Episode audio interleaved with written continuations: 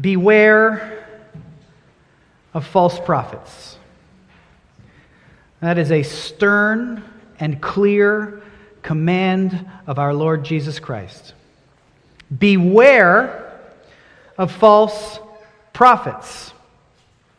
False prophets grow among God's garden like weeds. I started doing my garden, uh, getting it ready for this season's grow, growing, and there's a ton of weeds in there. And I'm like, I didn't plant weed seeds. How did they grow in there? They just grow.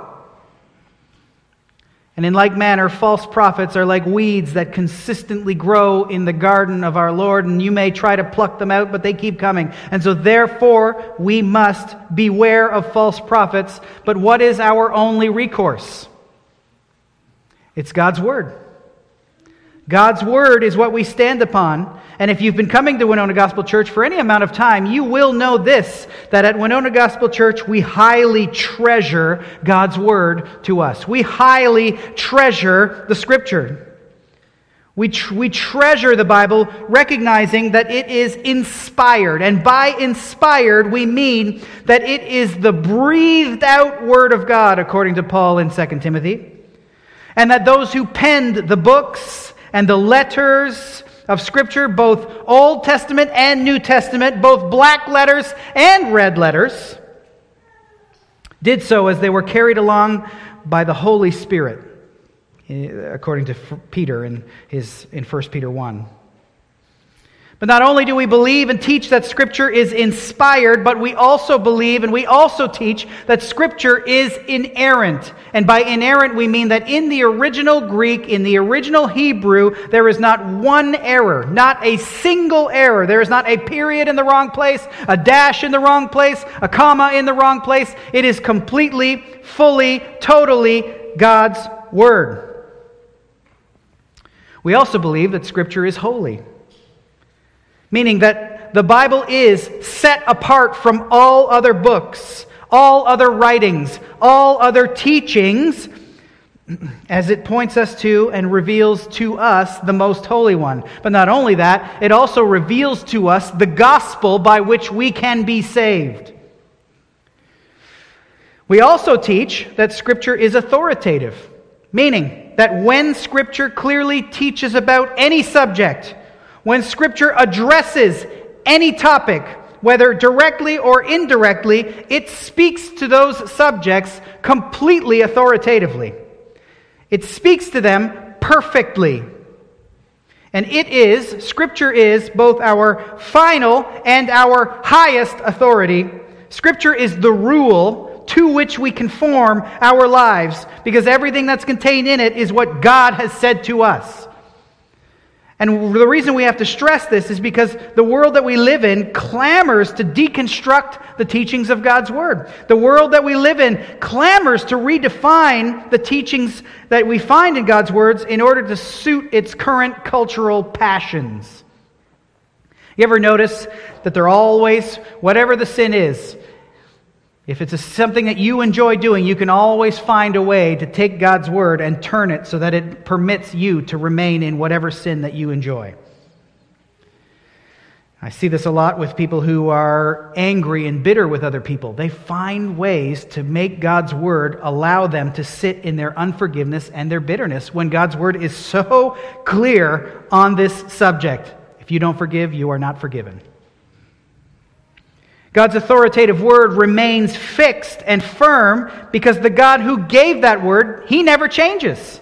He is the same yesterday, today, and tomorrow. So his word does not change because he does not change. And so often you'll hear it. I've heard it. Some people will say to me, Well, what does a 2,000 year old book have to say to my life today as a modern person?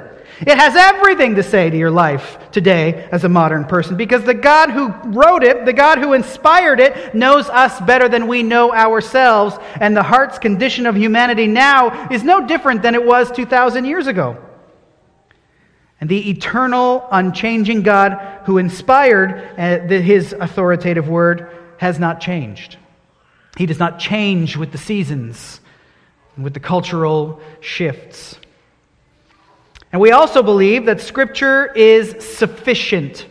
Scripture is sufficient, meaning that everything we need to know for a life of faith and service to the Lord is revealed to us in Scripture. There is no need for any extra or added revelation to us apart from the Bible. Why? Because any such revelation would either be redundant, because God's Word has already clearly revealed everything God needs us to know or wants us to know, or it is simply plain error.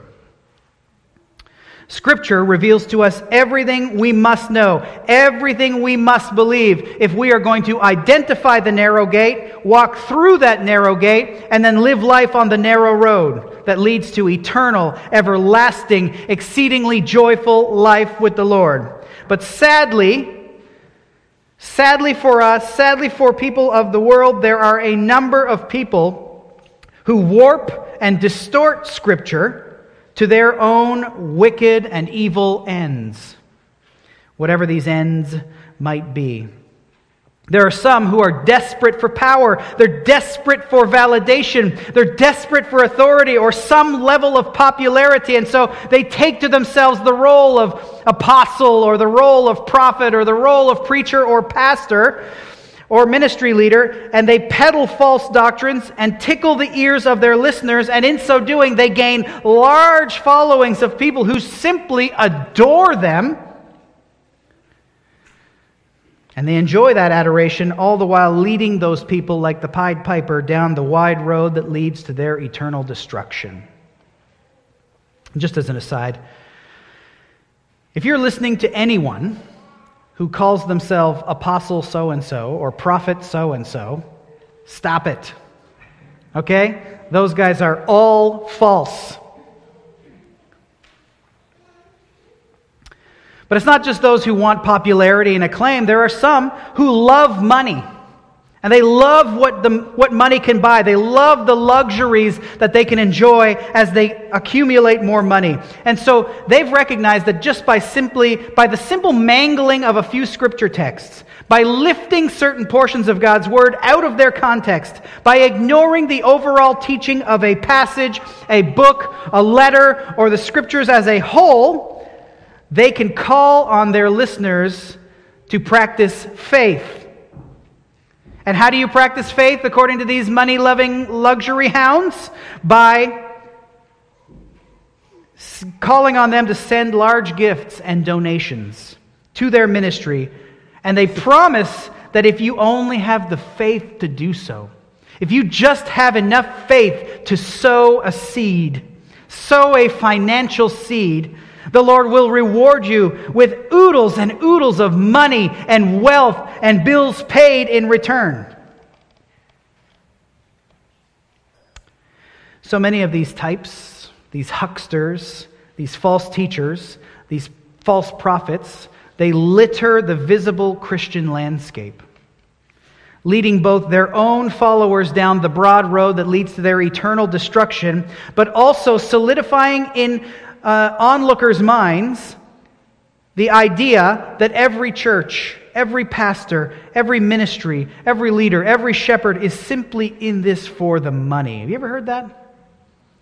All you guys want is money. And it's a fair assumption to make if all you're hearing is from these greedy false prophets. And so they respond by either avoiding church, refusing to hear or to heed or to believe the gospel, and simply convincing themselves they're just doing this to get my money. What a grievous and miserable state of affairs this is. False teaching and false teachers are a very serious problem because of all the false because all of the false and heretical teachings that are out there teachings that do not take the Word of God seriously. Lead people to adhere to those teachings and to follow those teachings and to believe the lies of the false teachers and those false teachers' vandalism of Scripture. And all of these teachings are very destructive to one's Christian walk. Remember, you're either walking on the narrow path or the wide path, and to listen to false teachers puts you on the wide path or endangers you to the wider points you in that direction. The teaching of false teachers is a hindrance to many people's identification and entrance through the narrow gate. And so Jesus, as he's teaching on this day, on this in this sermon, begins this uh, this uh, section of the sermon by warning those listening. Beware of false prophets. You see that, right? 7 verse 15. Beware of false prophets. False prophets are one of the great dangers to each and every one of us who would want to walk the narrow road. Each and every one of us who want to flourish as we walk this narrow road, who want to obey the Word of God as we walk on the narrow road, is threatened by, at all times, the multiplication of false prophets who are consistently watching you and then trying to fan you not onto the, the narrow road, but back onto the wide road, the broad road, the road that leads to your destruction. False prophets are those who dissuade people from increasing lives of holiness and increasing obedience to the Lord. False prophets tend in general to be very broad road in their teaching and in their speaking. Nothing offends the flesh in their messages. You know, the flesh. The flesh is that natural part of us that so deeply loves ourself. That part of us that idolizes ourself that focuses all of its energy on trying to make ourselves happy, ourselves comfortable, even though Christ made it abundantly clear that if you are going to repent of your sin and turn to Him in faith, you must count the cost. Why would Jesus tell us to count the cost of repentance and faith in Him? Because when we turn to Him in faith, a death occurs. We die to ourselves, we take up our cross, and we follow Him. And the Spirit in us, the direction that the Holy Spirit now moves us, is toward the ever increasing imitation of Jesus, the ever increasing growth up into the likeness of Jesus, ever increasing obedience to Jesus, and that runs contrary to our flesh.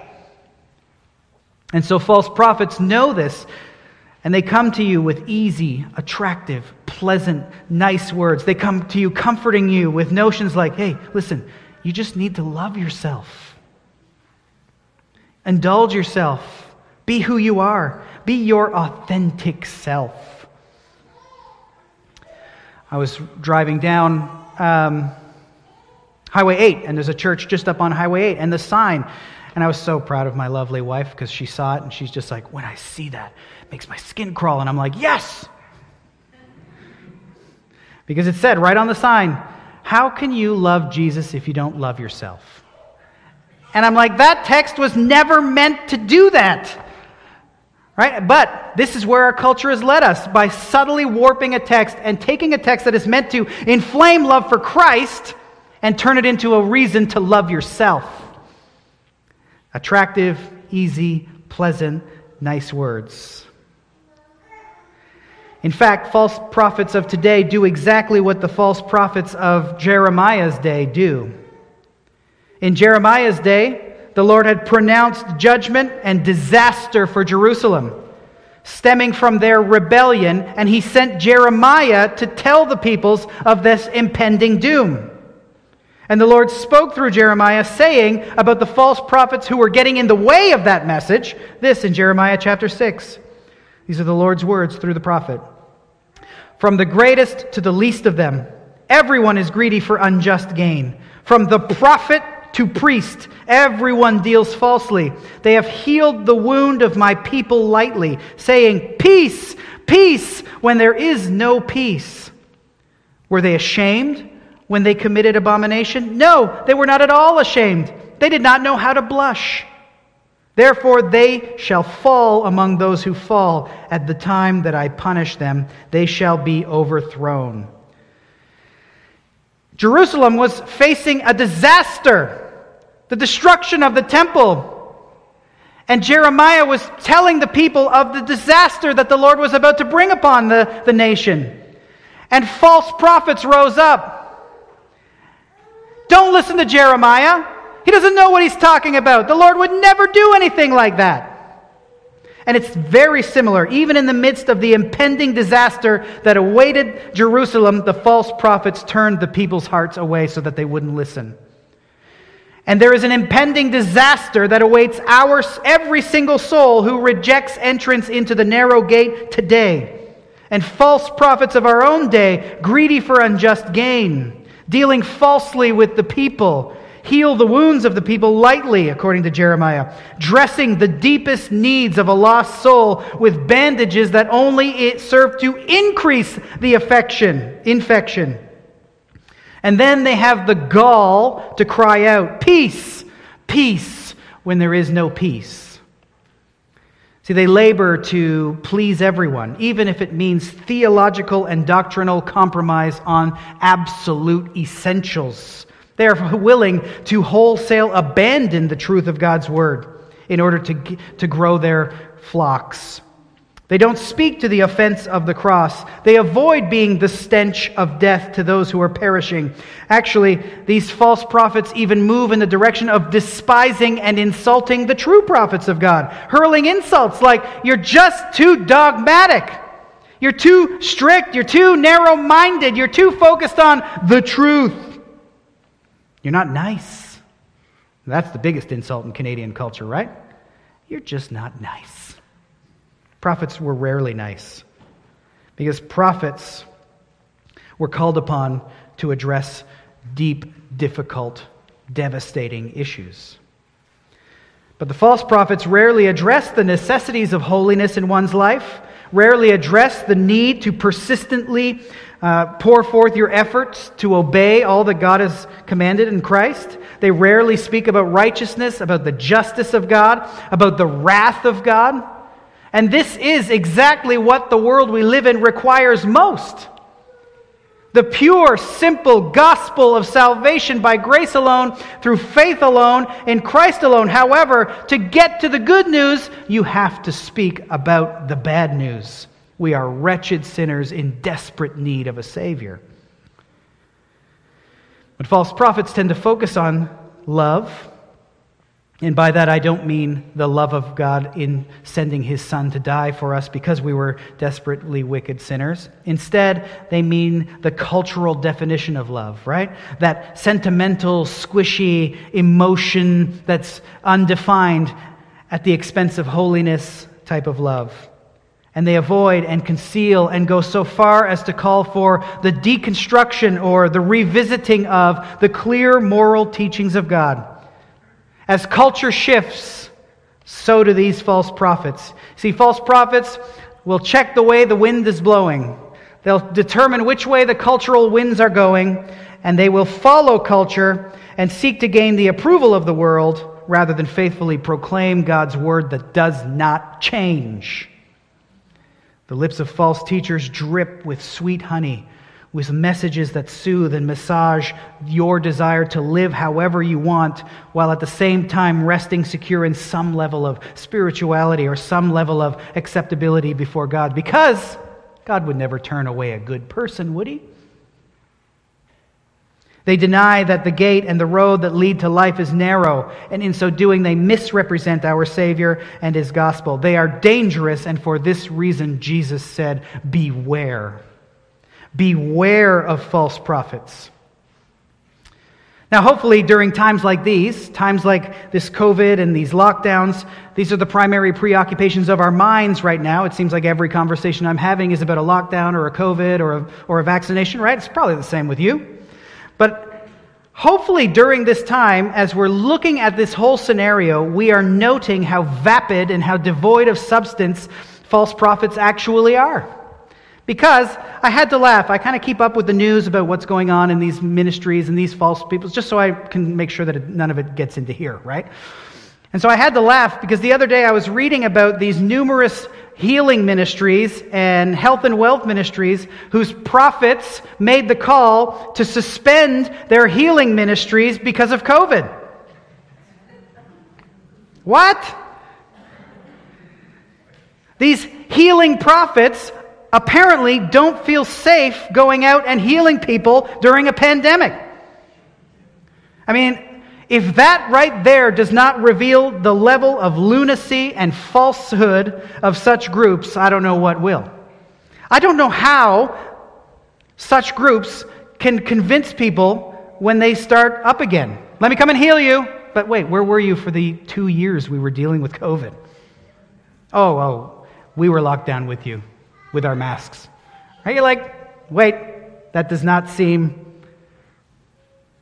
congruent with what you claim to be. My hope is that such ministries, such peoples do not survive the pandemic. Not, I don't want them to die, I mean, their ministries don't survive. So beware of false prophets. Beware here means be on guard, be alert, be cautious to, be wary of false prophets. It means to concern yourself with ensuring that your mind and your heart are not taken in by the dangers they pose. The shelf space in your brain ought to cost a lot. And you should not allow cheap substitutes to take up the shelf space of your brain.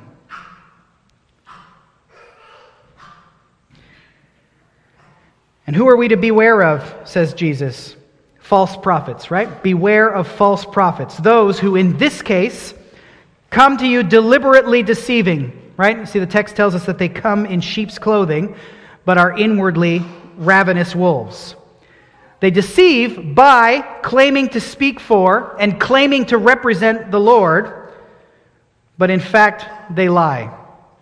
And Jesus told us to beware of these types because we are very prone to believing lies. If we hear something enough times, we will believe it. When you grew up, how many years did you think gum would stay in your stomach if you ate it? Does anyone remember? How many? Seven. I see all, everybody's heads, you know. Yeah, yeah, yeah, yeah, yeah. I believe that. And do you know, we've been told that if you shave, your hair comes back thicker. That's not true. But we believe it because we've been told it over and over and over. It's called ecologic. And it's a very, um, it works very well when false prophets come and do it in the church. You say the same thing enough times, people will start to buy into it, even though there is no foundation for it. We are prone to believing lies. And so when these false prophets come along and they flatter us and they tell us, listen, you can walk on the broad road and you can have your sin, although they don't use the word sin. You can have both. You can have this and you can have the Lord. How much of us wants to believe that? So we must remain vigilant. We must repent and turn to Christ always, every single day in our battle against sin. We must be constantly fighting against it, laboring to put our sin to death in obedience to our Lord's call to holiness. And again, the ministry of the prophet Jeremiah is informative here. Because God sent Jeremiah to the people with the message of repentance. And you see, I want you to contrast right now the message and the lifestyles of the false prophets with those prophets you see in Scripture. You see, in Scripture, the prophets were always tasked with an unenviable labor. They were called to the unenviable position of constantly revealing to people the threat of the Lord's violence and destruction that will come upon them if they don't repent destruction that comes upon the unrepentant. The prophet is tasked with the unenviable position of telling people that whose greatest idol is themselves that they are grievous wicked sinners who need to repent of that sin and turn to the Lord. They must flee to the Lord. It's not an easy task. It's not a task that the world accepts with open arms. But as Jeremiah went about in Jerusalem proclaiming God's word to the people, false prophets rose up. They always rise up to contradict the words that are coming from the Lord, to muddy the waters. Jeremiah went throughout Jerusalem proclaiming the temple is going to be destroyed. You guys are going to go into exile, only to be upended by false prophets who came around, like the false prophets of today, saying, No, listen, guys, God is not like that. God would never destroy the temple. God would never send you into exile. God is love. God is peace. Don't listen to that fearmonger Jeremiah. Jeremiah's message was unpopular. It cut against the grain of a false believer's passions. And so Jeremiah was ignored. Jeremiah was attacked. And at certain points, it got so bad that Jeremiah wanted to quit, and even worse. I want you to listen to the words of a true prophet's dejection as he ministers to the people in the name of the Lord. Listen to Jeremiah here in chapter 20 of Jeremiah's prophecy. And here, he, try to get a sense of his emotional state. He said, I have become a laughing stock all the day. Everyone mocks me. For whenever I speak, I cry out, I shout, violence and destruction. For the word of the Lord has become for me a reproach and a derision all day long. If I say, I will not mention him or speak any more in his name, there is in my heart, as it were, a burning fire shut up in my bones, and I am weary with holding it in, and I cannot. For I hear many whispering, Terror is on every side. Denounce him. Let us denounce him, say all my close friends watching for my fall. Cursed be the day on which I was born. The day when my mother bore me, let it not be blessed. Cursed be the man who brought the news to my father. A son is born to you, making him very glad. Let that man be like the cities that the Lord overthrew without pity. Let him hear a cry in the morning and an alarm at noon because he did not kill me in the womb. So my mother would have been my grave, and her womb forever great.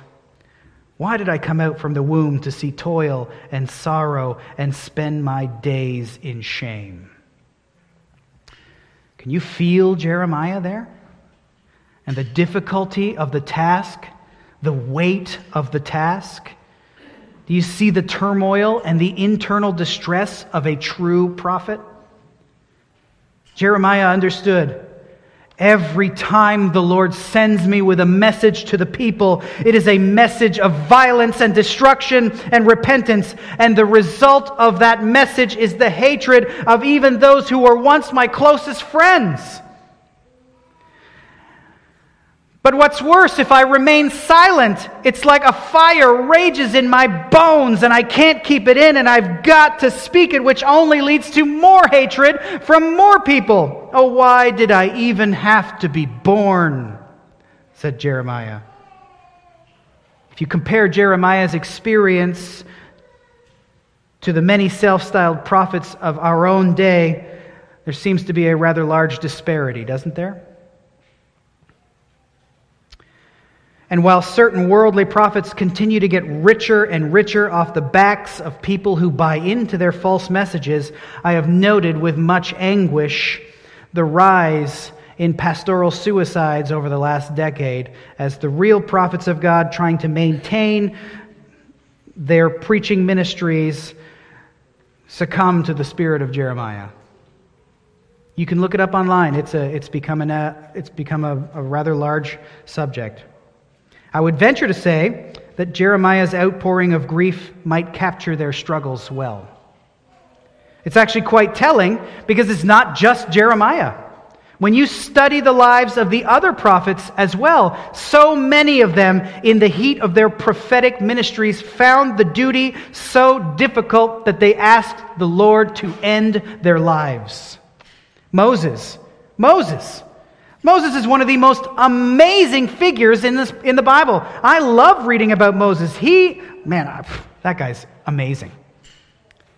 But Moses, when he was leading the people of Israel in the wilderness, listened to their incessant complaints Moses, who spoke God's word to them, who led them in God's truth, had to deal with rabble, the text tells us, among the people who had strong cravings for meat. They wanted their passions filled, and they wanted Moses to do it right then and right there. And they went around turning people against Moses because they wanted what they wanted when they wanted it. And Moses turned to the Lord, saying this in Numbers 11. Where am I going to get meat to give to all this people? For they weep before me and say, Give us meat that we may eat. I'm not able to carry all this people alone. The burden is too heavy for me. If you will not treat me like this, kill me at once. If I find favor in your sight, that I may not see my wretchedness. That's Moses. But it's not just Moses either. You remember Elijah? Elijah had just called upon the people of Israel to turn and to repent after, call, after the Lord answered his prayer in fire, revealing that the Lord is the Lord, the Lord is God, and not Baal. Baal is a powerless God. And in turn, Elijah was met by the threatenings of Queen Jezebel. And so Elijah fled to the desert, and in turmoil over the entire situation, this prophet of God calling upon the people to repent, prayed this to the Lord in 1 Kings chapter 19 It is enough. Take away my life, for I am no better than my fathers. And Jonah while his situation is a little bit different, he preached to the people of Nineveh and they repented, but Jonah was so angry by his prophetic ministry, by the success of his prophetic ministry, that he also cried out in Jonah verse, chapter 4, verse 3 Oh Lord, please take my life from me, for it is better for me to die than to live. Now, contrast that with the freewheeling, jet setting, trend setting lives of the modern day false prophet. The life and ministry of the true prophet, far from being ear tickling, smooth talking, and popular, is quite difficult, as you can see from Scripture, right? And it drove many of the prophets to whom had been given the task to despair of their very own lives the weight of the calling, the burden of the calling, the responses of people around them to the calling, and the false prophets who consistently rise up to contradict them as they call on people to enter by the narrow gate and to walk on the narrow road, all make the task very difficult. And so Jesus declares, Beware of the false prophet. So then, how do we know? I think we grasp the importance of bewaring a false prophet, but how do we know who is a false prophet? How can we tell who the ravenous wolves hiding in sheep's clothing actually are? Because the fact is, they do hide. Every visible body has the enemies of the agent participating in the church. The enemy sends his people in there to sow division, to sow discord. And they hide. False prophets, they come in among God's people and they appear to be one thing sheep, innocent, nice, kind. So much so that they cause us to kind of like them. And so we keep our mouths shut about them when we see them doing things that we're like, hmm, that's not right. Maybe they shouldn't be saying stuff like that. But, I mean, we're Canadians. We don't want to sound mean. And so we keep our mouths shut.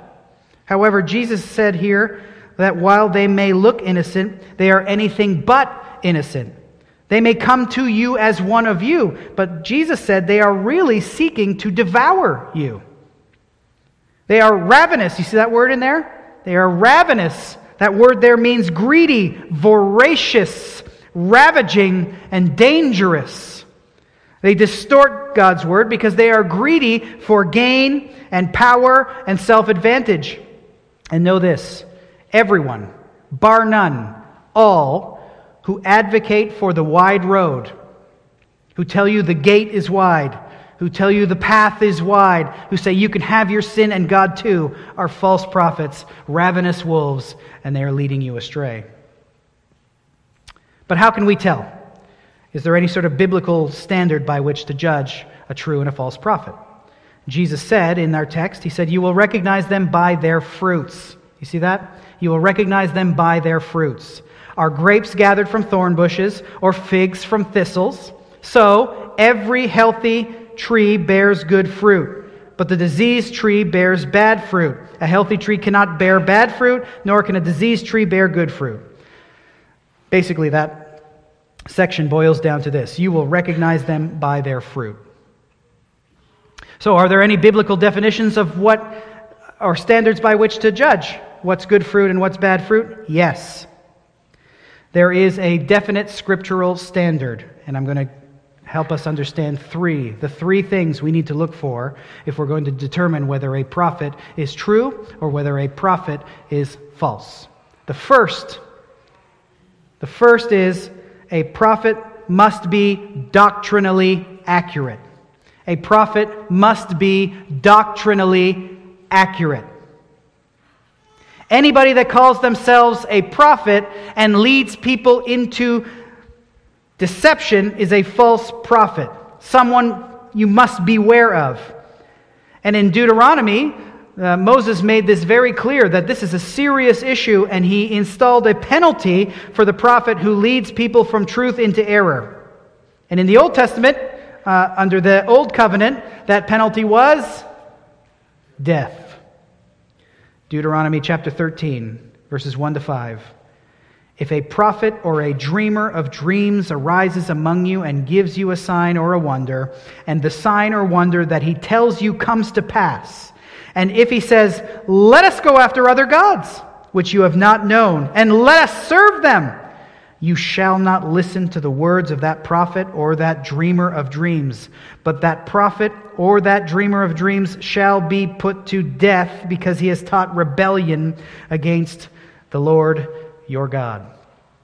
So you see, the prophet comes in, does something amazing, and then the doctrinal part hits. And what's the doctrinal part?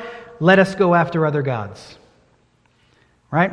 A prophet must come to you, not calling you away in any way, shape, or form from the Lord of Scripture, but always pushing you to Him, pointing you to Him, pointing you to obedience to His Word, ex- clarifying His Word to you so that you know exactly what you are called to do as a follower of the Lord. So that's number one. They must be doctrinally accurate.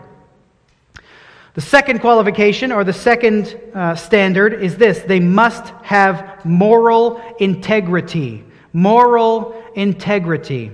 The apostle Peter wrote in 2 Peter chapter 1 saying this, false prophets also arose among the people, just as there will be false teachers among you who will secretly bring in destructive heresies. Remember that line, destructive heresies. Even denying the master who bought them, bringing upon themselves swift destruction. And listen, and many will follow their sensuality. And because of them, the way of the truth will be blasphemed. And listen to this. And in their greed, they will exploit you with false words. Their condemnation from long ago is not idle, and their destruction is not asleep. The false prophet is easily identifiable by their lifestyle. And did you note the two things that were brought up in this text? It's the same two things that always seem to reveal a false prophet. One, sensuality, sexual sin, some falling into that realm. And the second, greed. Greed. Sensuality and greed. The third is um, this one doesn't apply anymore, but there are people who still claim to be this type of prophet. So um, the Old Testament does give us a, uh, a standard if they decide you're going to, they're going to assume this role. a prophet who is a forth teller or a foreteller, someone who claims to be able to give a vision or to speak the future, must demonstrate perfect predictive accuracy. Perfect predictive accuracy. Deuteronomy 18 said, The prophet who speaks a word presumptuously in my name, which I have not commanded him to speak, or which he speaks in the name of other gods, that prophet shall die. You may say in your heart, How will we know the word which the Lord has not spoken? When a prophet speaks in the name of the Lord, if the thing does not come about or come true, that is the thing which the Lord has not spoken. The prophet has spoken it presumptuously. You shall not be afraid of him. When the Lord spoke through a prophet, the words of the Lord through that prophet always came to pass. And so, if somebody took on themselves the mantle of predictive prophet and went and said something and it didn't come to pass, it meant the Lord had not spoken to them. So, how can we know if a prophet is really, this type of prophet is really speaking for the Lord? Their words must come to pass every single time. If they don't, That makes the Lord that they claim to serve a liar. There is no one who can make no one who can do this any longer. There are none who can claim to speak for the Lord and make predictions who are that we are to completely follow. There is no one who receives such revelations from the Lord any longer. There is no one who can say, "Thus says the Lord," unless they are pointing at the words of God in scripture and they say, "Thus says the Lord," and they simply read what's here. Right? We have the Word of God, we have Scripture, and now the prophet's task is to call people to obedience to God's Word. Seems simple enough, doesn't it? Doctrinal accuracy, um, moral integrity, perfect predictive accuracy. And so, therefore, test the fruit of the prophets. Test the words and the lives of those who claim to possess the Spirit of God. You will recognize them by their fruit. You will know them by their deeds. The Apostle Peter also warned against those who lack moral integrity.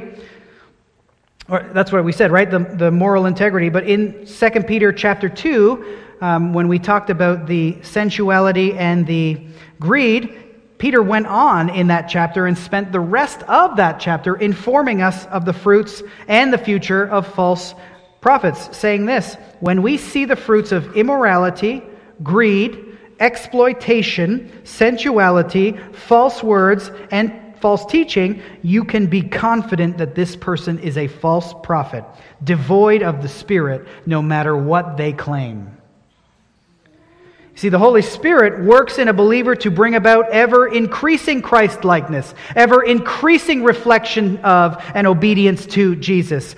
And the Holy Spirit gifts his people, the church, for, for that end, for that goal. And so some are called to be prophets. Some are called to take on the role of clearly, powerfully, and effectively calling people to God's Word, to heed God's Word, to obey God's Word, to know God's Word to call people to the obedience of faith. The true prophet will exhibit certain foundational characteristics as set forward in Scripture. Those who hold the spiritual gift of prophecy will be doctrinally orthodox, meaning they'll be biblically faithful, holding to right doctrine, laboring to properly interpret Scripture. They will also be committed to living out lives of moral integrity and speaking the truth of God accurately. And this is a tremendously important gift in the life of the church. It is so important that Satan seeks to counterfeit it at every turn. False prophets are everywhere.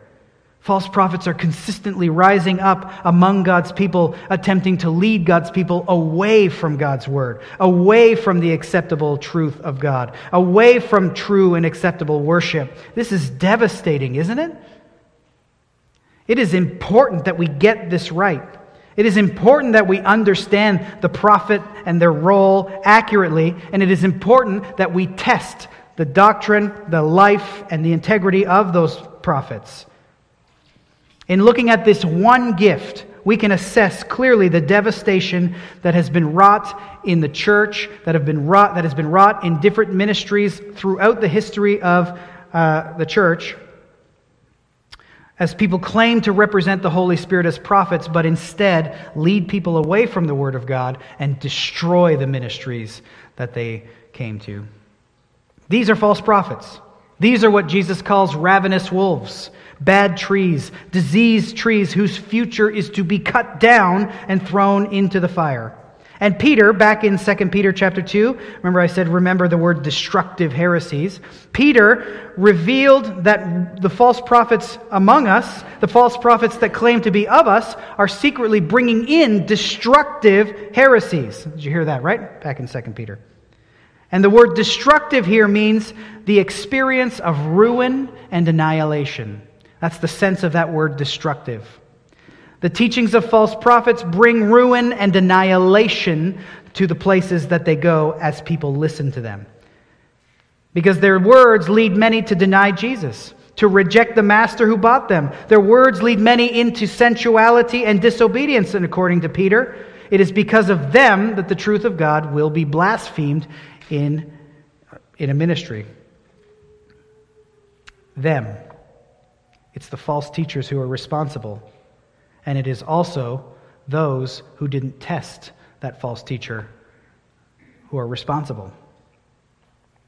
And the devastation come, can come uh, in a number of ways. It can come through one person who leads a whole group of people astray, or it could come uh, by a thousand cuts. I'll give you an example of both.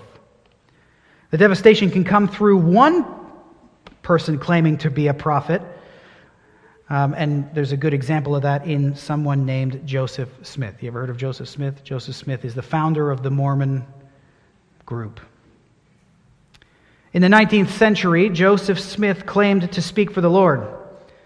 And he ended up leading a tremendous number of people, both inside the church of God and outside the church of God, from the truth of God.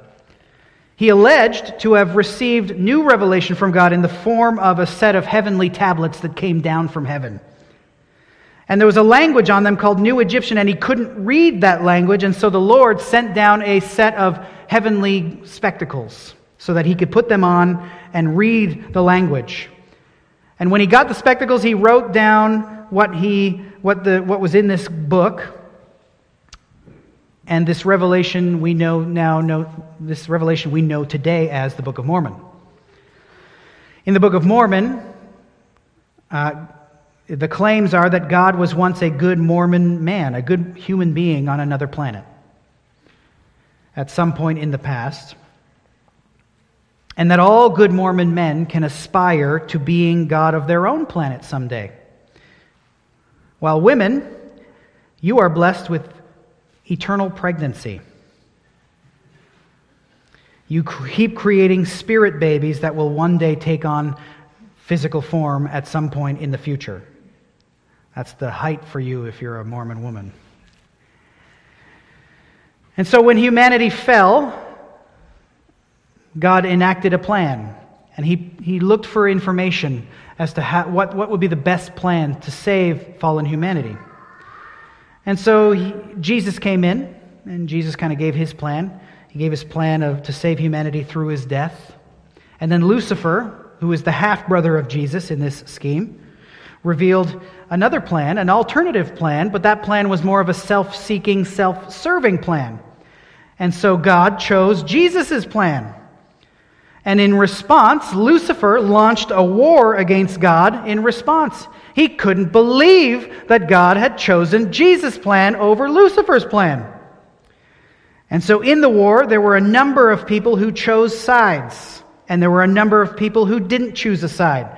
And so the ones who chose to fight on Jesus' side, they come to earth as good Mormon men and women while those who remained neutral, who waited to see how the battle played out, and this is simple history from Mormonism. This has changed.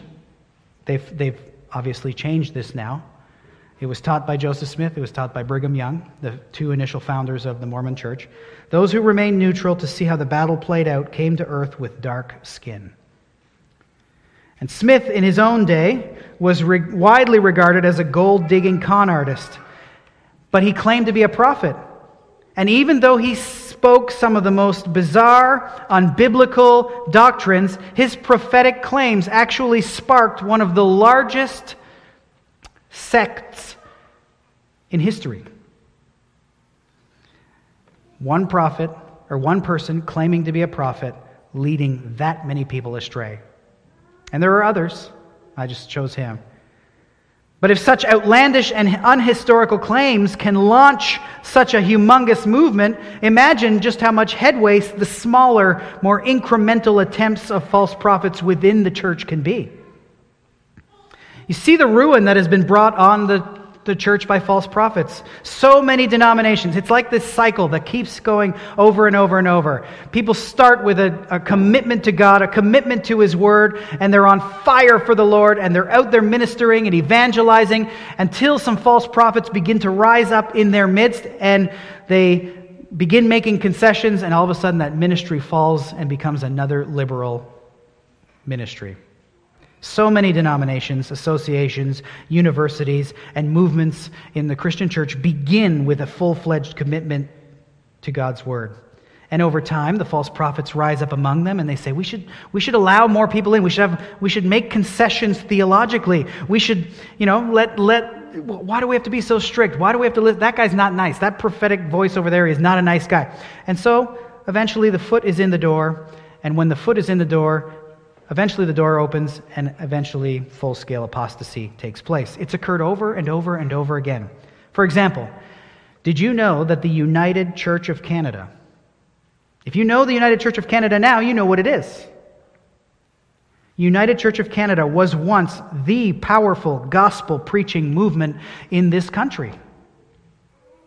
And now, there are atheists in their pulpits who claim no commitment to Scripture over any other religious book. How did we get there? How did that happen? Did you know that in the United States, Fuller Theological Seminary was once a bastion of biblical thought?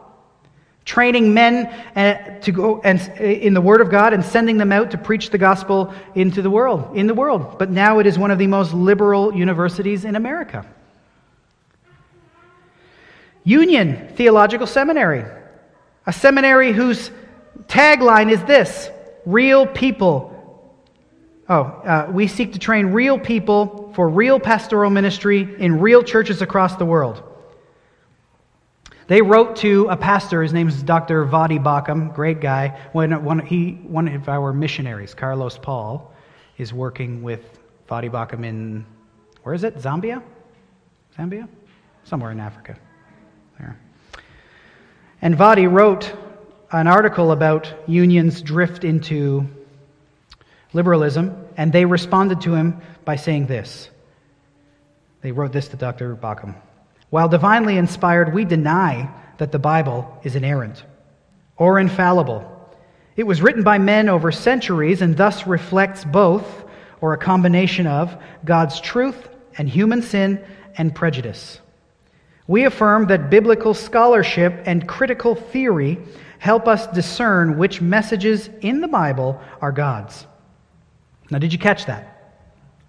According to Union Seminary, the Bible is not without error. The Bible is not sufficient. It was written by men and therefore reflects a combination of truth and error. And therefore, according to them, what we need is both biblical scholarship and the current culture's progressive values to help us know which messages in the Bible are from God and which ones are not. How did we get there? Cultural values, cultural values never dictate how scripture ought to be interpreted.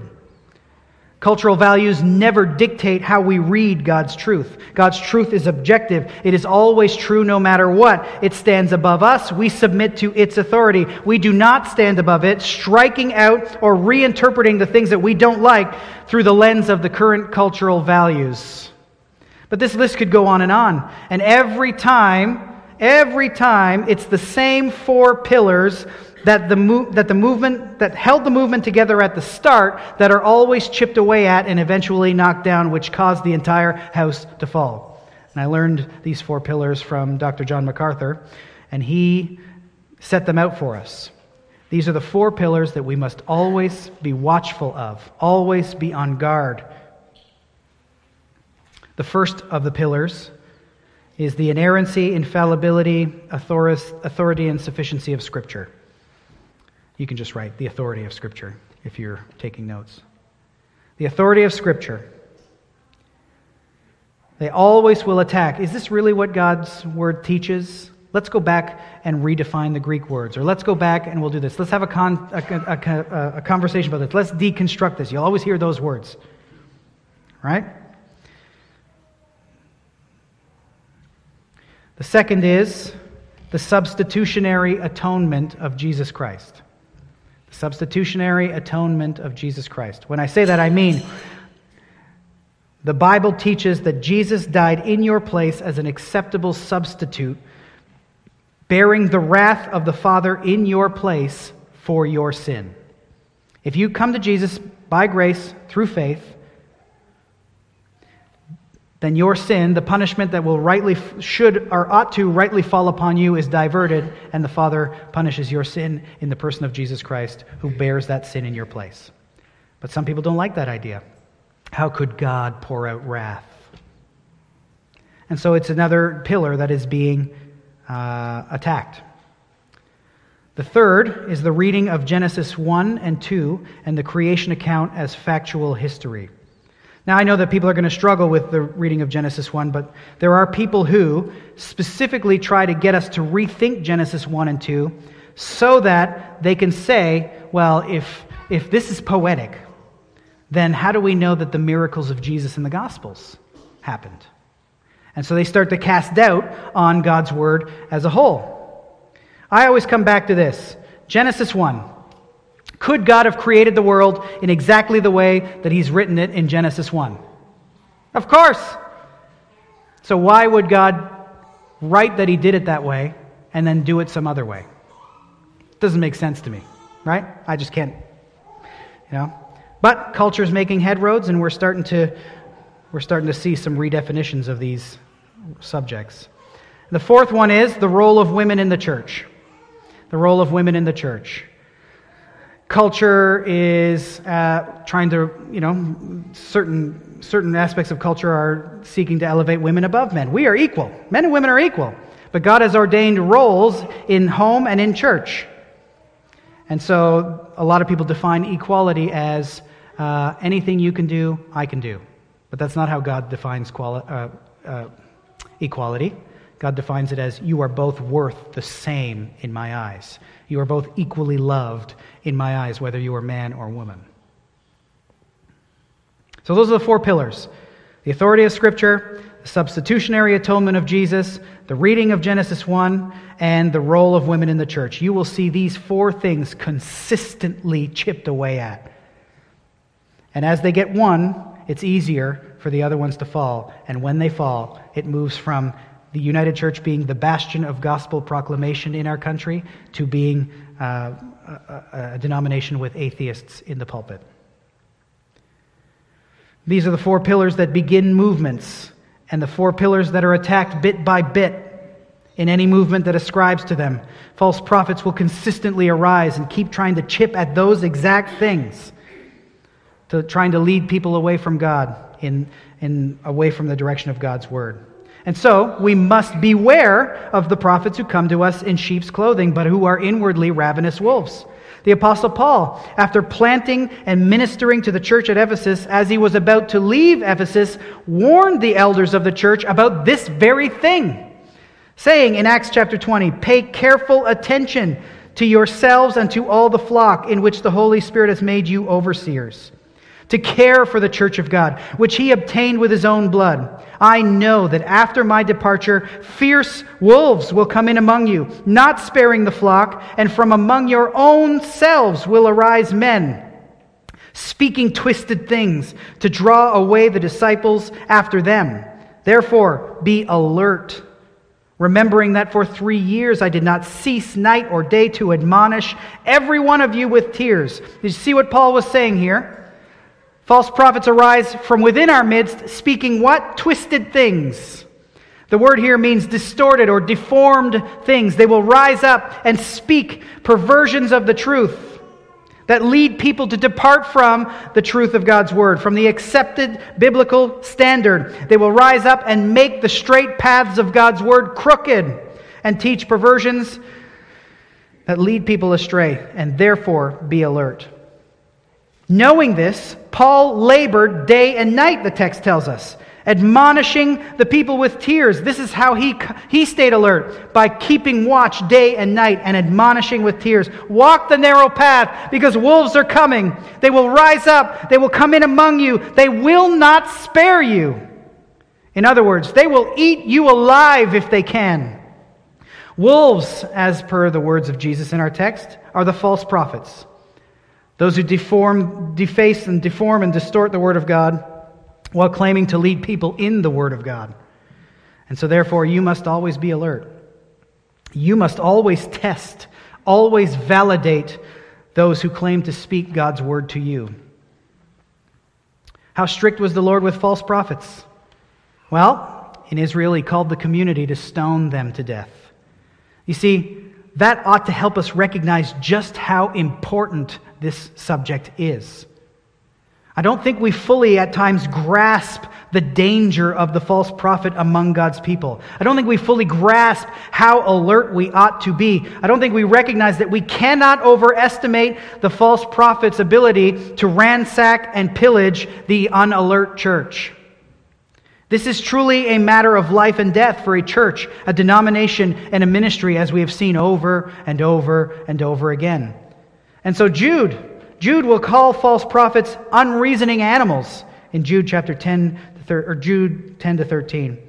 Says they're unreasoning animals walking in the way of Cain, abandoning themselves for the sake of gain, shepherds feeding themselves, waterless clouds, fruitless trees, casting up the foam of their own shame. False prophets are grumblers, malcontents, loud mouth boasters. Jude was not a Canadian. He was not very polite in his assessment of these false prophets, was he? Those who set themselves up as leaders and teachers of God's word, but who are not, deserve nothing less. The Lord takes his worship very seriously. And those who set themselves up as leaders of the people and lead those people wrongly, the Lord put them to death.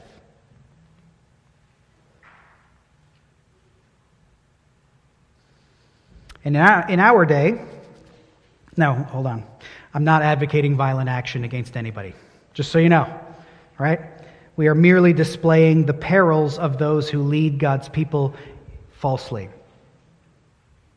You are not called to any such response to the false prophet. In fact, you are called to alertness, admonition, and sounding the alarm. That is your task. Are you getting the picture of the gravity that we, we must take in this situation. We have had self proclaimed prophets claim such outlandish things. We've had Mr. Benny Hinn claim that there are nine members of the Trinity. We've had him claim that Jesus took on the nature of Satan at the cross. We've had one Miss Joyce Meyer claim to receive revelations from God that even the Bible can't explain. That's ludicrous, by the way. That repentance is not a necessary component of the Christian life. That one Andy Stanley said we should unhitch ourselves from the Old Testament. And that women should be elders and preachers. All of these are patently untrue, but I don't think these are where we're struggling. Right? I don't think this is the big issue of the day. I think m- most Christians who are reading their Bibles now are not being suckered in by these statements.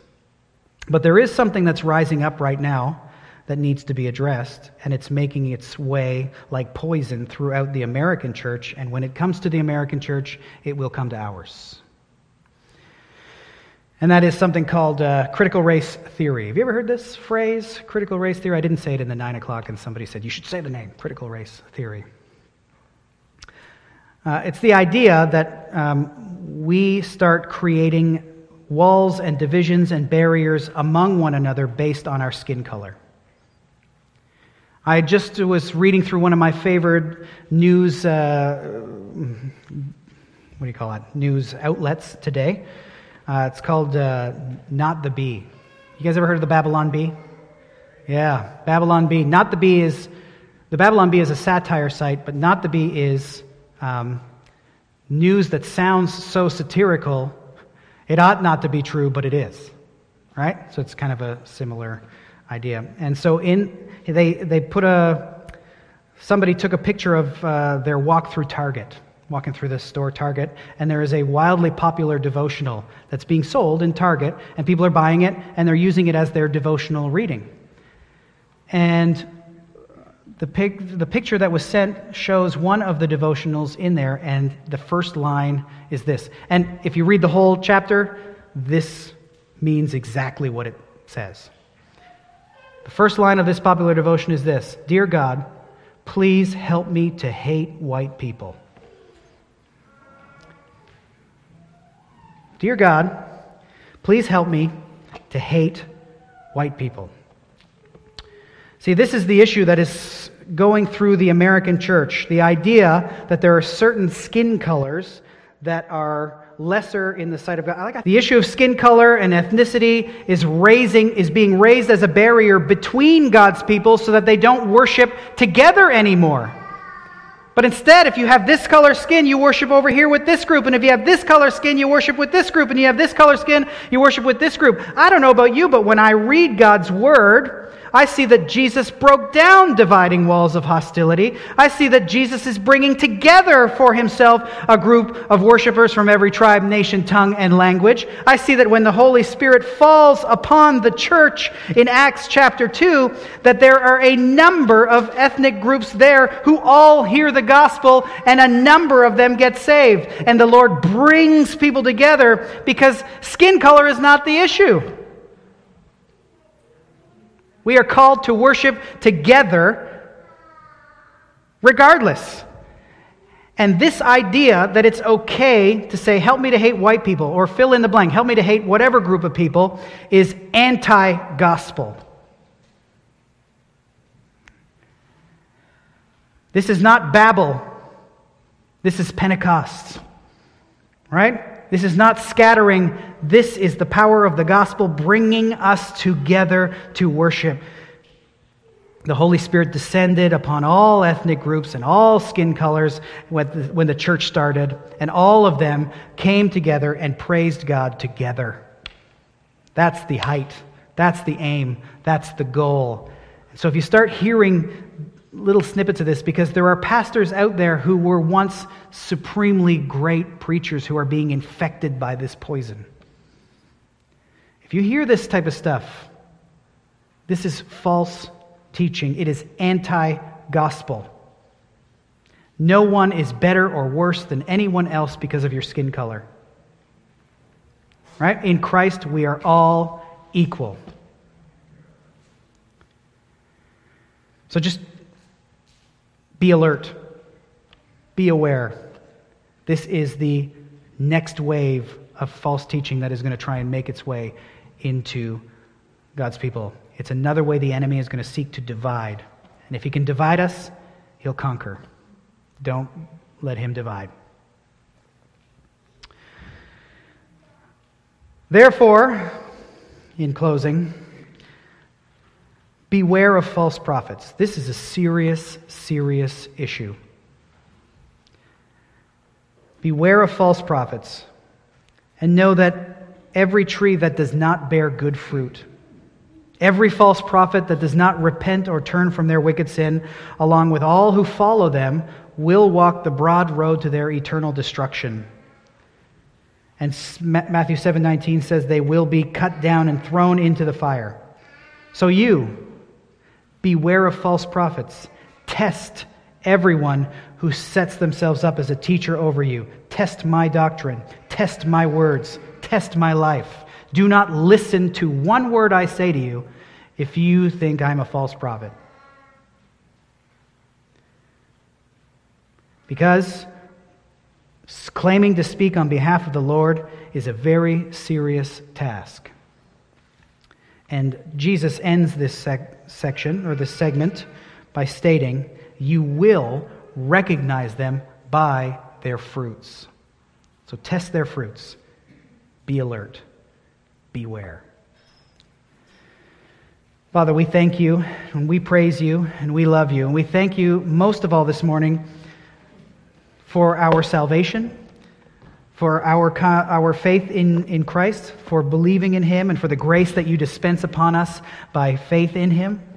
And we also praise you for, the, uh, for your word given to us as the foundation upon which we can build our lives. We thank you that in your word you have revealed to us the truth.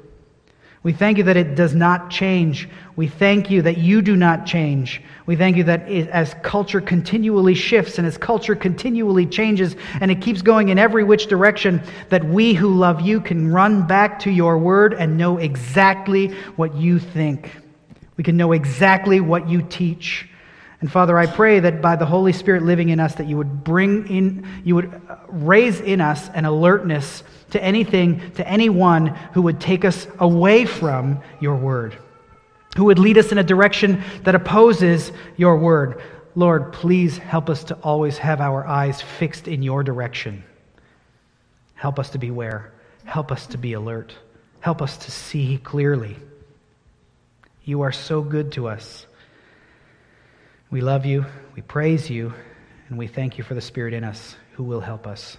In Jesus' name, amen.